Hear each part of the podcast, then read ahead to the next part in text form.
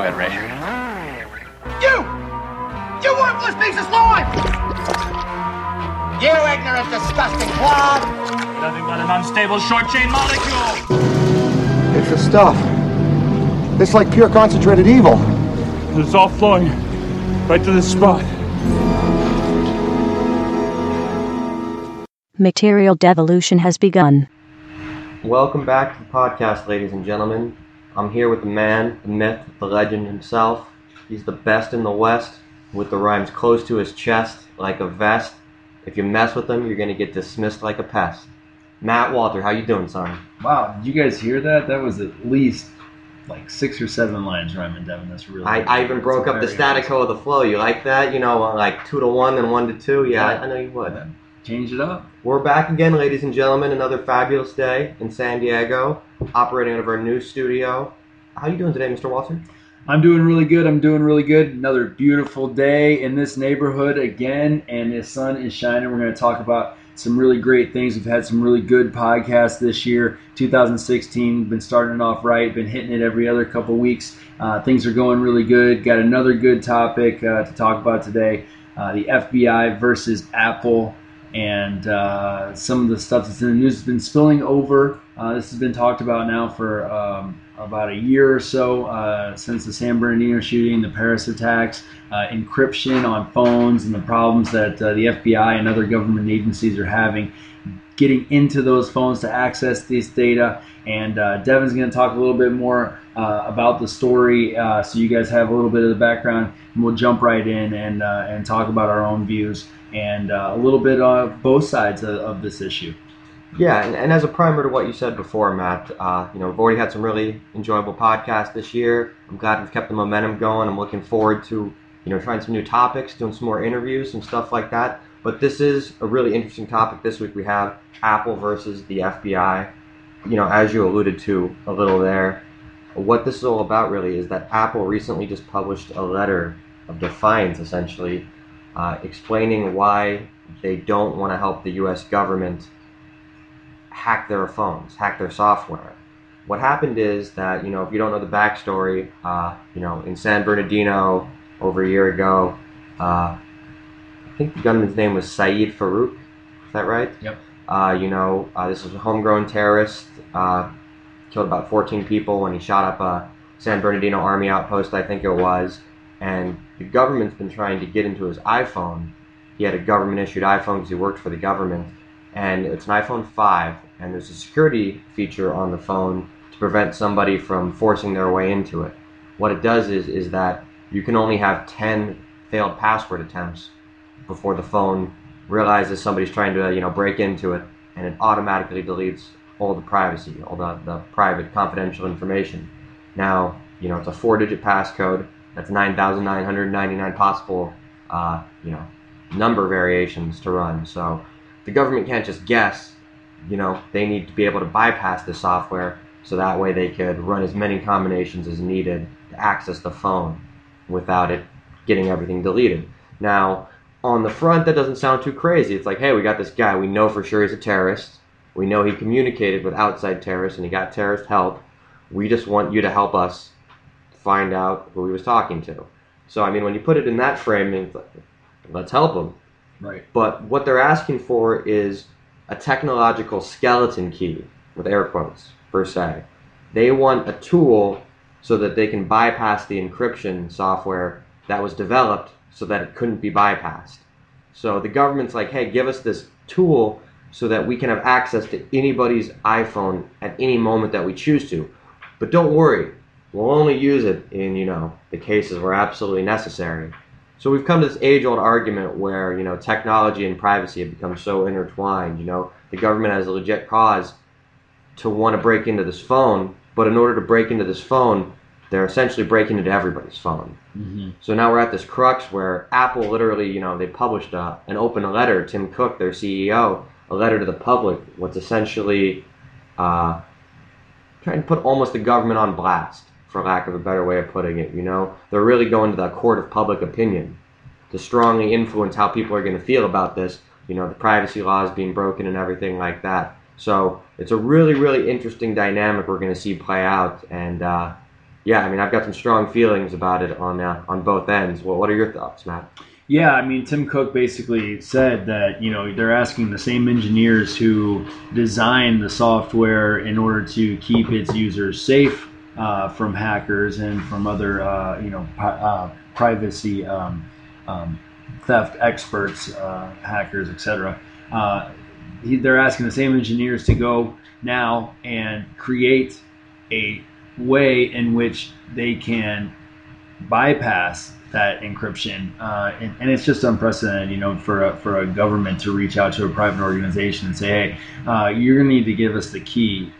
And in order to do that, you're, uh, we understand that you have to create something that doesn't exist, and that's exactly what we want you to do. Um, Let's not say it's unprecedented for a government. Let's just say it's unprecedented for the American government. Yes, it's unprecedented for the American government to do that. And you know, and now you have guys, um, you know, the CEO of Google um, stepping up and uh, and standing with Apple as well as, as far as some of these other tech, technology companies um, finally coming to bat uh, with Apple and um, even. Even the ex uh, head of the NSA uh, had come out and said that uh, you know that that Comey asking for this uh, for Apple to do this is is, is, is an invasion of, of privacy and, and kind of and pretty much unconstitutional to ask for this kind of power uh, to get in there as well. I mean, you're, you're talking about nowadays. Everybody has everything from their bank accounts to um, their uh, health information. Yeah, to- you use e-wallet. You've got your credit cards. You've I mean, got everything it, yeah, on there. I mean, it goes on and on and on and on, and it's like the equivalent of getting into your personal vault. I mean, that's what it is. Yeah, I mean, because you don't even think about it, but you, your phone's basically a you know a chronic log of your entire life. Everywhere you've gone, guess what? It's being geo-tracked and pinged on cell phone towers. So whenever your phone's on and it's connected to the network, your movements are being historically chronicled and saved by Apple. So you know, you know, there's a crime committed. Guess what? They can find your phone and they can figure out exactly where you were and exactly where you went at specific times based on cell phone towers pinging your phone. Every call you've ever made, every text message you've ever sent, every email you've ever sent. I mean, the list goes on and on. And I mean, we're talking years back. This data is basically mined so that it's all there for whoever gets ripe for the picking. So we're at this really dangerous scenario now where, you know, before identity theft, it was a very convoluted scheme of like faking documents and filling out forms. But it was all based on this, you know, concept that like you've got to produce actual physical materials in order to, you know, fraudulently deceive somebody. Now you just need access to their phone, mm-hmm. and you basically you have their identity, you have their history, you have very very intimate knowledge of this person and their daily life and their daily workings. So we're kind of at this tipping point, I think, where you know the government clearly wants this tool, and the public kind of doesn't want to give it to them. But if there was another major incident, like let's say another 9/11, I think that could dramatically shift, and you'd see the government get access to this tool, don't you think?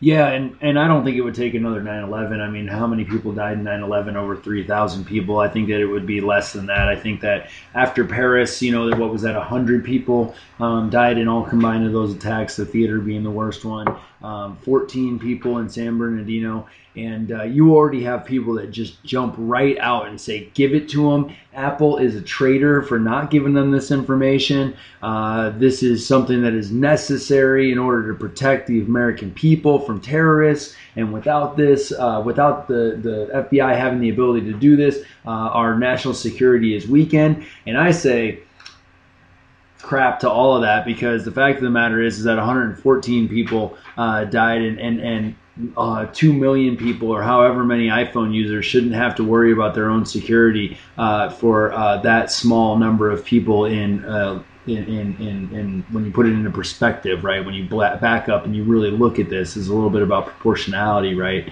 Um, how many people need to be um, inconvenienced or afflicted uh, to help a small amount of people?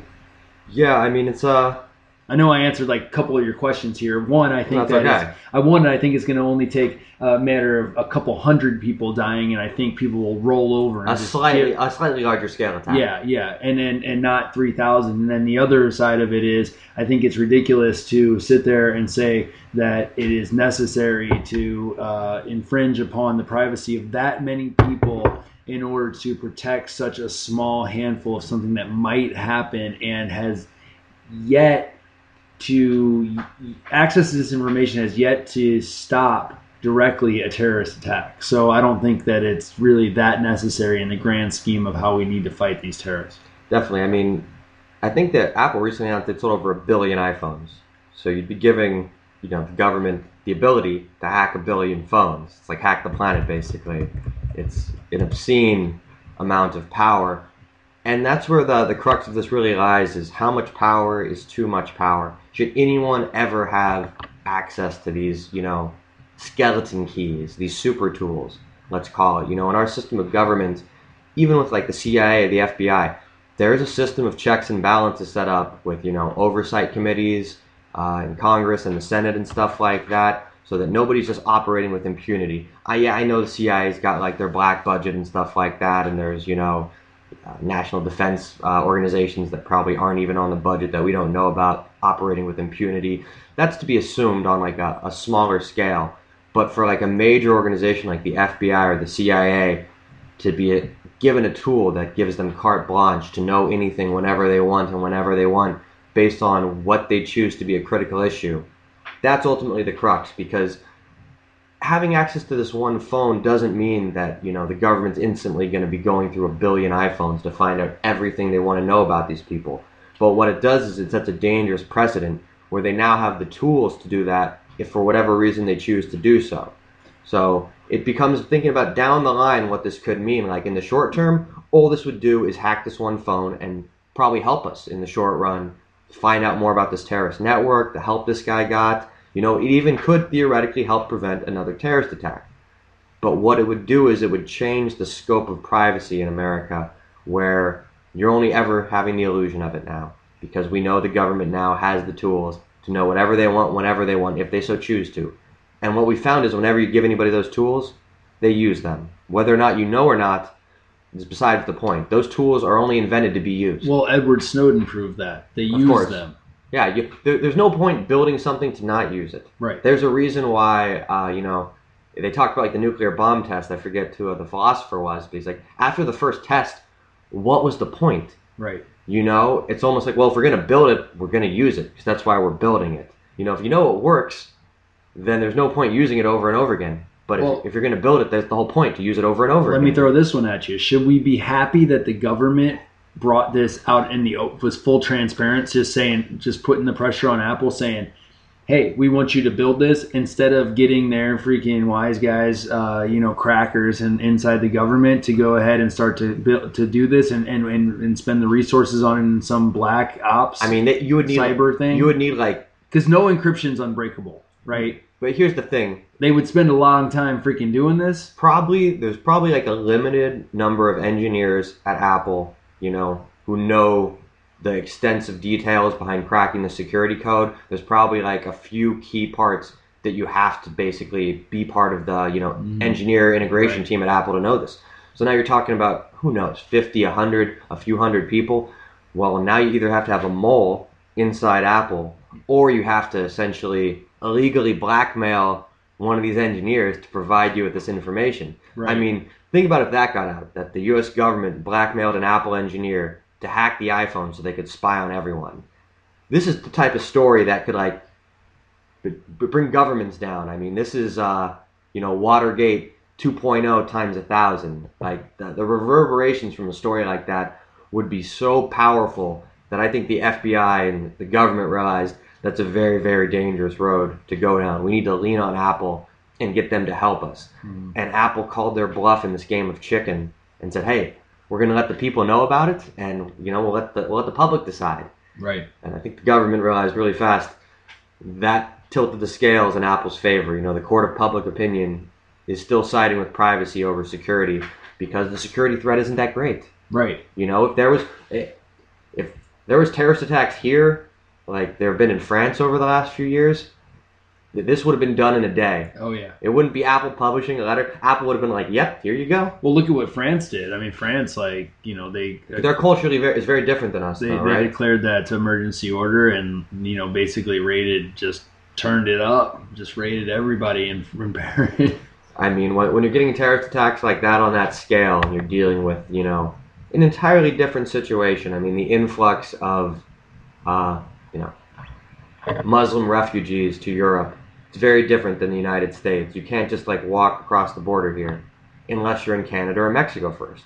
So if you're across 5,000 miles of sea, it's a much, much more difficult, uh, you know, prospect for uh, foreign-bound terrorists to come to the United States nowadays. Right. It's very, very difficult. You look over the last 10 years, almost all our terrorist incidents since 9/11 have been homegrown terrorists because it's really, really difficult to get here if your name's Mohammed Fayed and you're from, you know, like Syria. Homegrown terrorists. We need to figure out who was helping them outside of America. So, you know, we're trying to basically destabilize a very small terrorist network.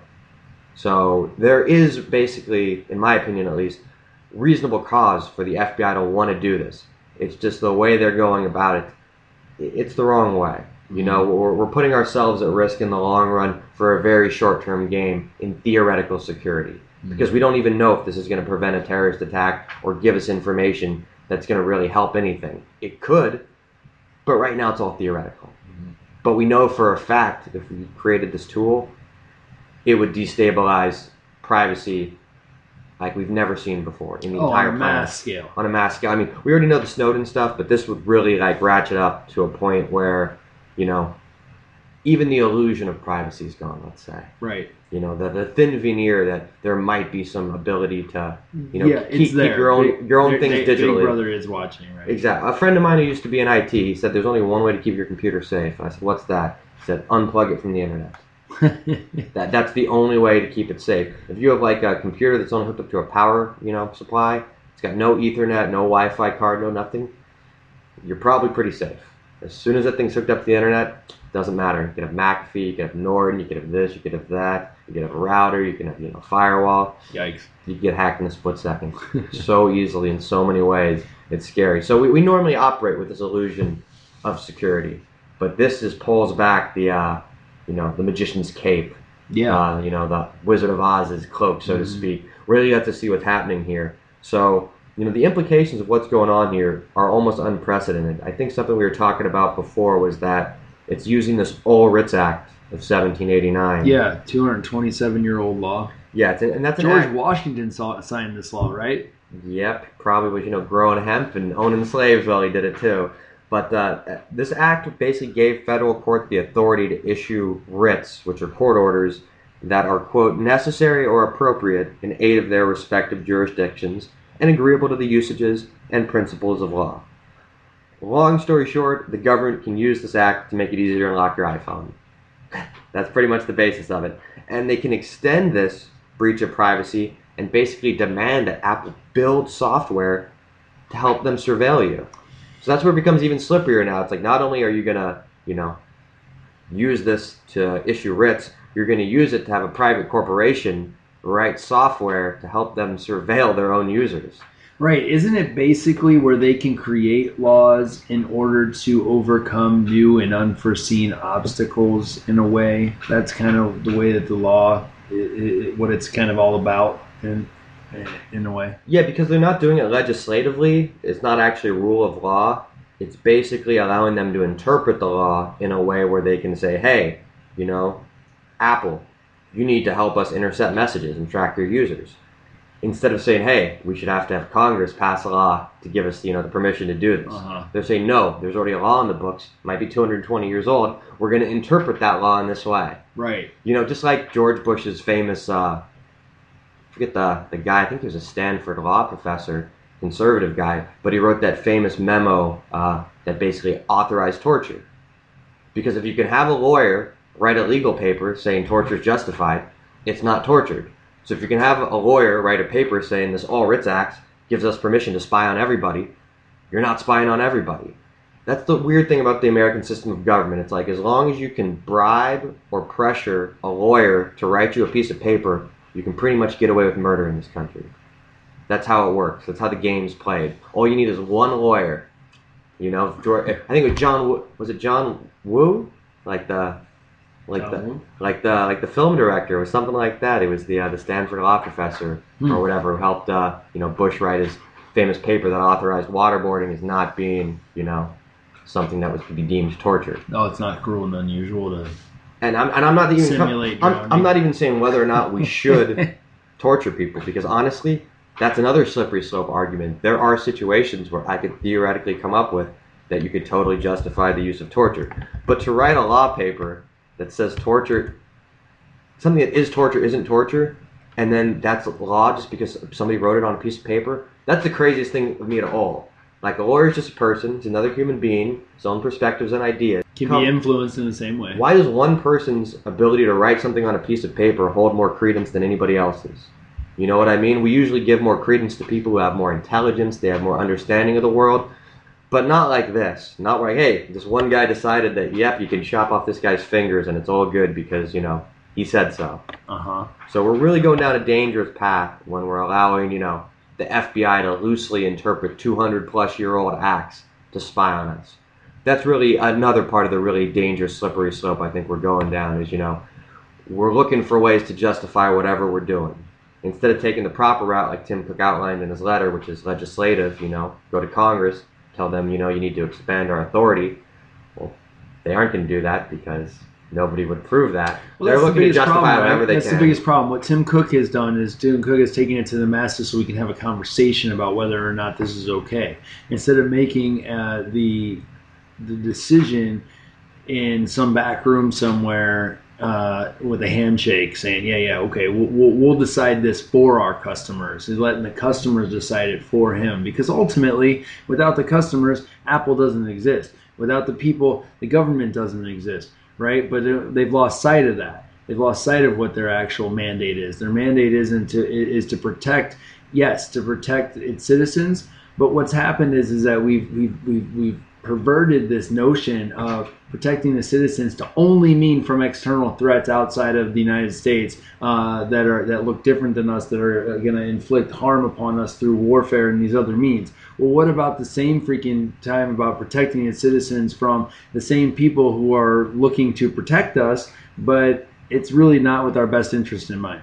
It's like uh, one of my uh, you know favorite graphic novels. Terrible movie, but great graphic novel. Watchmen. Kind of the uh, one of the overriding themes and stories in the book is who watches the Watchmen. And the Watchmen are you know this group of vigilant superheroes that come up to you know clean up the crime and then the bad guys and this and that. But the overriding theme is well, who watches those people? Who hmm. oversees the overseers? Because the overseers don't want to be watched.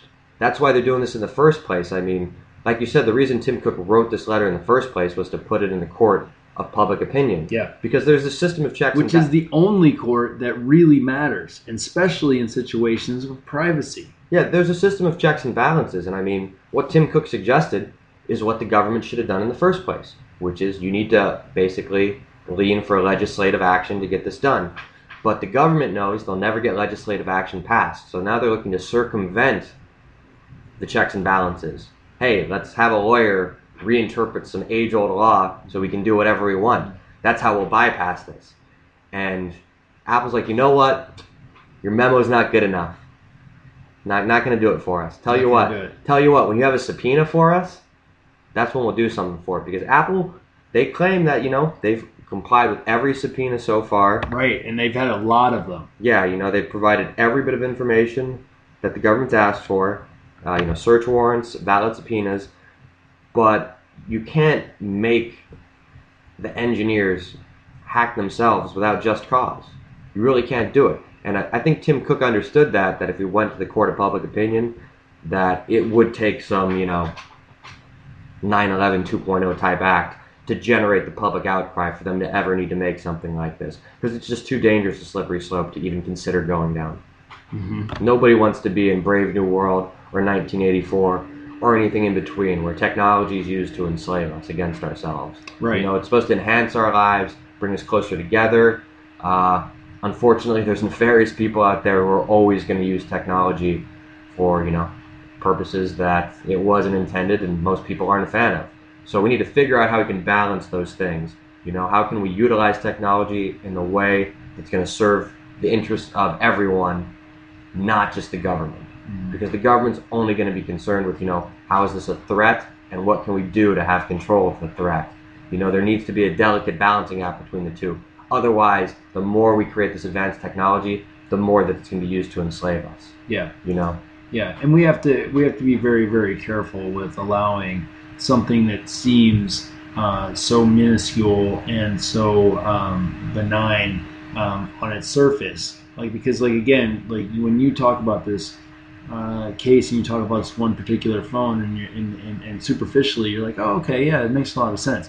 You start digging a little bit deeper and you really start to uh, expand upon the scope um, that this actually touches uh, by opening up this one door is on a massive scale that, that we've never seen before uh, to be able to access this data. And again, it's not just worrying about the government. Once we have a crack and chink in the armor, anybody else that knows that that chink exists can figure out ways and work tirelessly in order to exploit that chink right? So it's not just the government that then that we would have to worry about about you know spying on us and and creating these new laws, reaching back into the history 200 plus years to to to pull out these obscure laws to uh, to create um, new methods to uh, to control uh, us in, in different ways.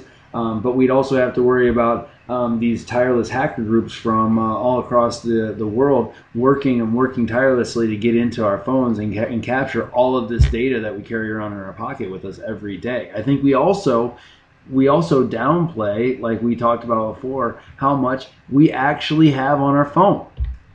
when you think about it, we're so involved with our phones. It's literally like having a microchip implanted in your body. You have your phone on you all the time, all day, or at least it's near you. If it's not on you, it might as well be surgically embedded in your body. And since it's tracking your movements via GPS pinging off cell, cell towers, your entire life is being live streamed through this phone. and all of your communication. I would say the majority of our communication now, with the fact that we use social media and other um, communication outlets on our phone as well, um, other than just texting and talking, we're probably at like 98 plus percent of all communication is pushed through that device. Yeah. How much of your actual communication is face to face communication these days?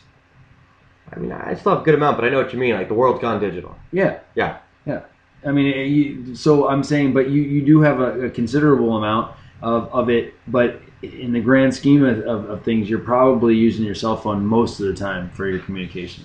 So what I'm what I'm getting at is that everything is on there, and if you allow them just to get into it and have access to all this stuff, um, carte blanche, then you you're, you're literally you're literally being documented and and and catalog your entire life from birth till death. And we're already like we're, we're, we're we already have enough of that I mean, the security implications when you think about what I Snowden mean, everybody revealed. has a social security number Because what Snowden revealed and what most people don't even pay attention to or know was that, you know, he pointed out in an interview a few months ago that they have the capabilities to turn on your phone's microphone remotely, even when your phone's off.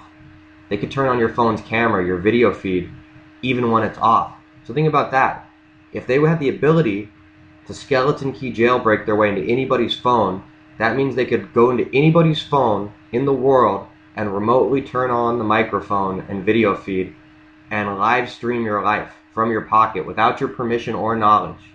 right? That's what government periscope. that's where we really get like to that 1984 type mentality where it's you know the government at any moment can go inside your brain. They can go inside your phone see exactly what you're seeing talking to thinking interacting with i mean the, the data going digital is what was the game changer ultimately right when this stuff could get fed into a computer system and they could make sense of it it's kind of like how can we trap all this data and make sense of it mm-hmm. and this is the perfect tool to do it you know they need the ability to access this that's why they were building those crazy, it was four football fields in Utah, Yeah. where they could store every bit of digital information on the internet Yeah, like for the two- next 20 years. two million square feet So there's no point building a facility like this unless you want to fill it with data. So, you know, they're already capturing everything on the internet. They want to add personal data to this as well. They want to add private data. They want to have a database where they can look at anything instantly and know anything about anyone if necessary. why not You know, because that's the thing. If necessary is the tricky word, right? Because I, I, I don't. when does something become necessary? I don't believe that the people in power, the people who want to crack this phone, are evil people or they have nefarious purposes. Some of them might be. Some of them might have that, but I don't think as an overall, it's like the institutions like we need to break this phone, and then a month from now everybody's phone, and then a year the world. We have evil domination. It's gonna be no. They're like we need this information. It's critical. You know, I think you guys are too worried about some crazy 1984 conspiracy theory type thing.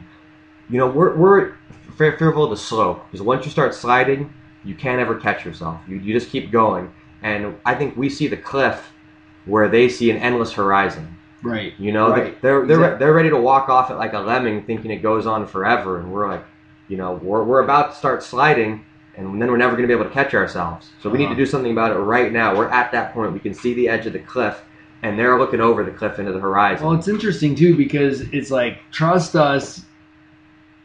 I know we've given you no reason to trust us, but trust us this time. yeah, history's shown that nobody's ever not abused power when they've had it. So give us power, and we won't abuse it. Yes, You this know, time. I those who don't learn from history are doomed to repeat it. And you know what? I think that's our ultimate downfall as a species is that we have the ability to learn from the past, yet we never seem to do so We in- until do. it's too late. Right. You know what I mean? We'll, we'll wait till we're in full blown crisis mode and it's too late to do anything. That next terrorist attack that hits when, you know, Apple goes, yep, here you go, here's the back door. We go, whoa, no, don't do it. It's too late. Too late. We, you know, we didn't have this conversation. We didn't draw a line in the sand, and you know now they have the impetus to make things happen quickly, and it's too late. So it's important we have this discussion. It's important that Tim Cook wrote this letter and got this out to the public court of opinion, so we can Yeah. literally get this hashed out now before it's too late. Because nobody knows when the next incident's going to happen. It's guaranteed to happen. I would say that this is probably one of the biggest decisions in the digital age right now. It is. It definitely is. And You know. what's scary to me is just that because it, it, it's it's how how how private do we believe our privacy is, and how much reach are we willing to give the government? I mean, stop me from being crazy here. Maybe I am, but I mean, I ultimately believe that if the government already, yeah, God, you're gonna stop me right when I started talking. But if the government wasn't able to get this from Apple, you know, they aren't able to win the court of public opinion and have a court order issued for Apple to help them hack themselves, I think they would go wrong. They would put a mole. They would extort an engineer to have this tool, and then they just wouldn't tell anybody. But no matter what, I firmly believe the government's like, we're going to get what we want, whether the public wants us to have it or not. That's their mentality. And that's what we really need to change, where the government respects the mentality of the people, where they're not willing to overstep their boundaries on the, we know what's best for you, so don't tell us what's best for you. You're not our nanny, you're not our parents, you're not our owner. You're us. We are the government. So if we don't have respect for each other, you don't deserve to be in that position of power. So, you know, we really, really need to work on that mindset of where we're not looking for the bypass. We're looking for the checks and balances. We're looking for the legislative solution. The government's the one that goes to the court of public opinion and writes a letter to us telling us why we should do this. And then Apple doesn't need to release a letter to stop it. It's like the government's going to spit it out there and the public can react and see fit to it at that time instead of this big pushback where it's like they've been trying to do it without our knowledge and now Apple has to put them on blast. Seems crazy. Yeah, it does seem crazy, and it also seems crazy. Just to touch on a point that you have, had made is that you know James Comey's pursuit of this has been pretty insatiable. Like you know since the the the attacks in Paris, it's been encryption, encryption. We need to get into this stuff. We need to get into this stuff, and and, and we need to see the data. And this is a huge, huge, uh, you know. Uh, uh, point for us of, of, of contention for us a huge bl- a roadblock for us in, in our pursuit of terrorism and it- it's That sounds nefarious to me, actually. it's pretty pretty to me it's pretty telling it seems that it seems desperate to me It- yeah, you know, it's a, a fitting historical analogy would almost be like, you know, the Trojan horse.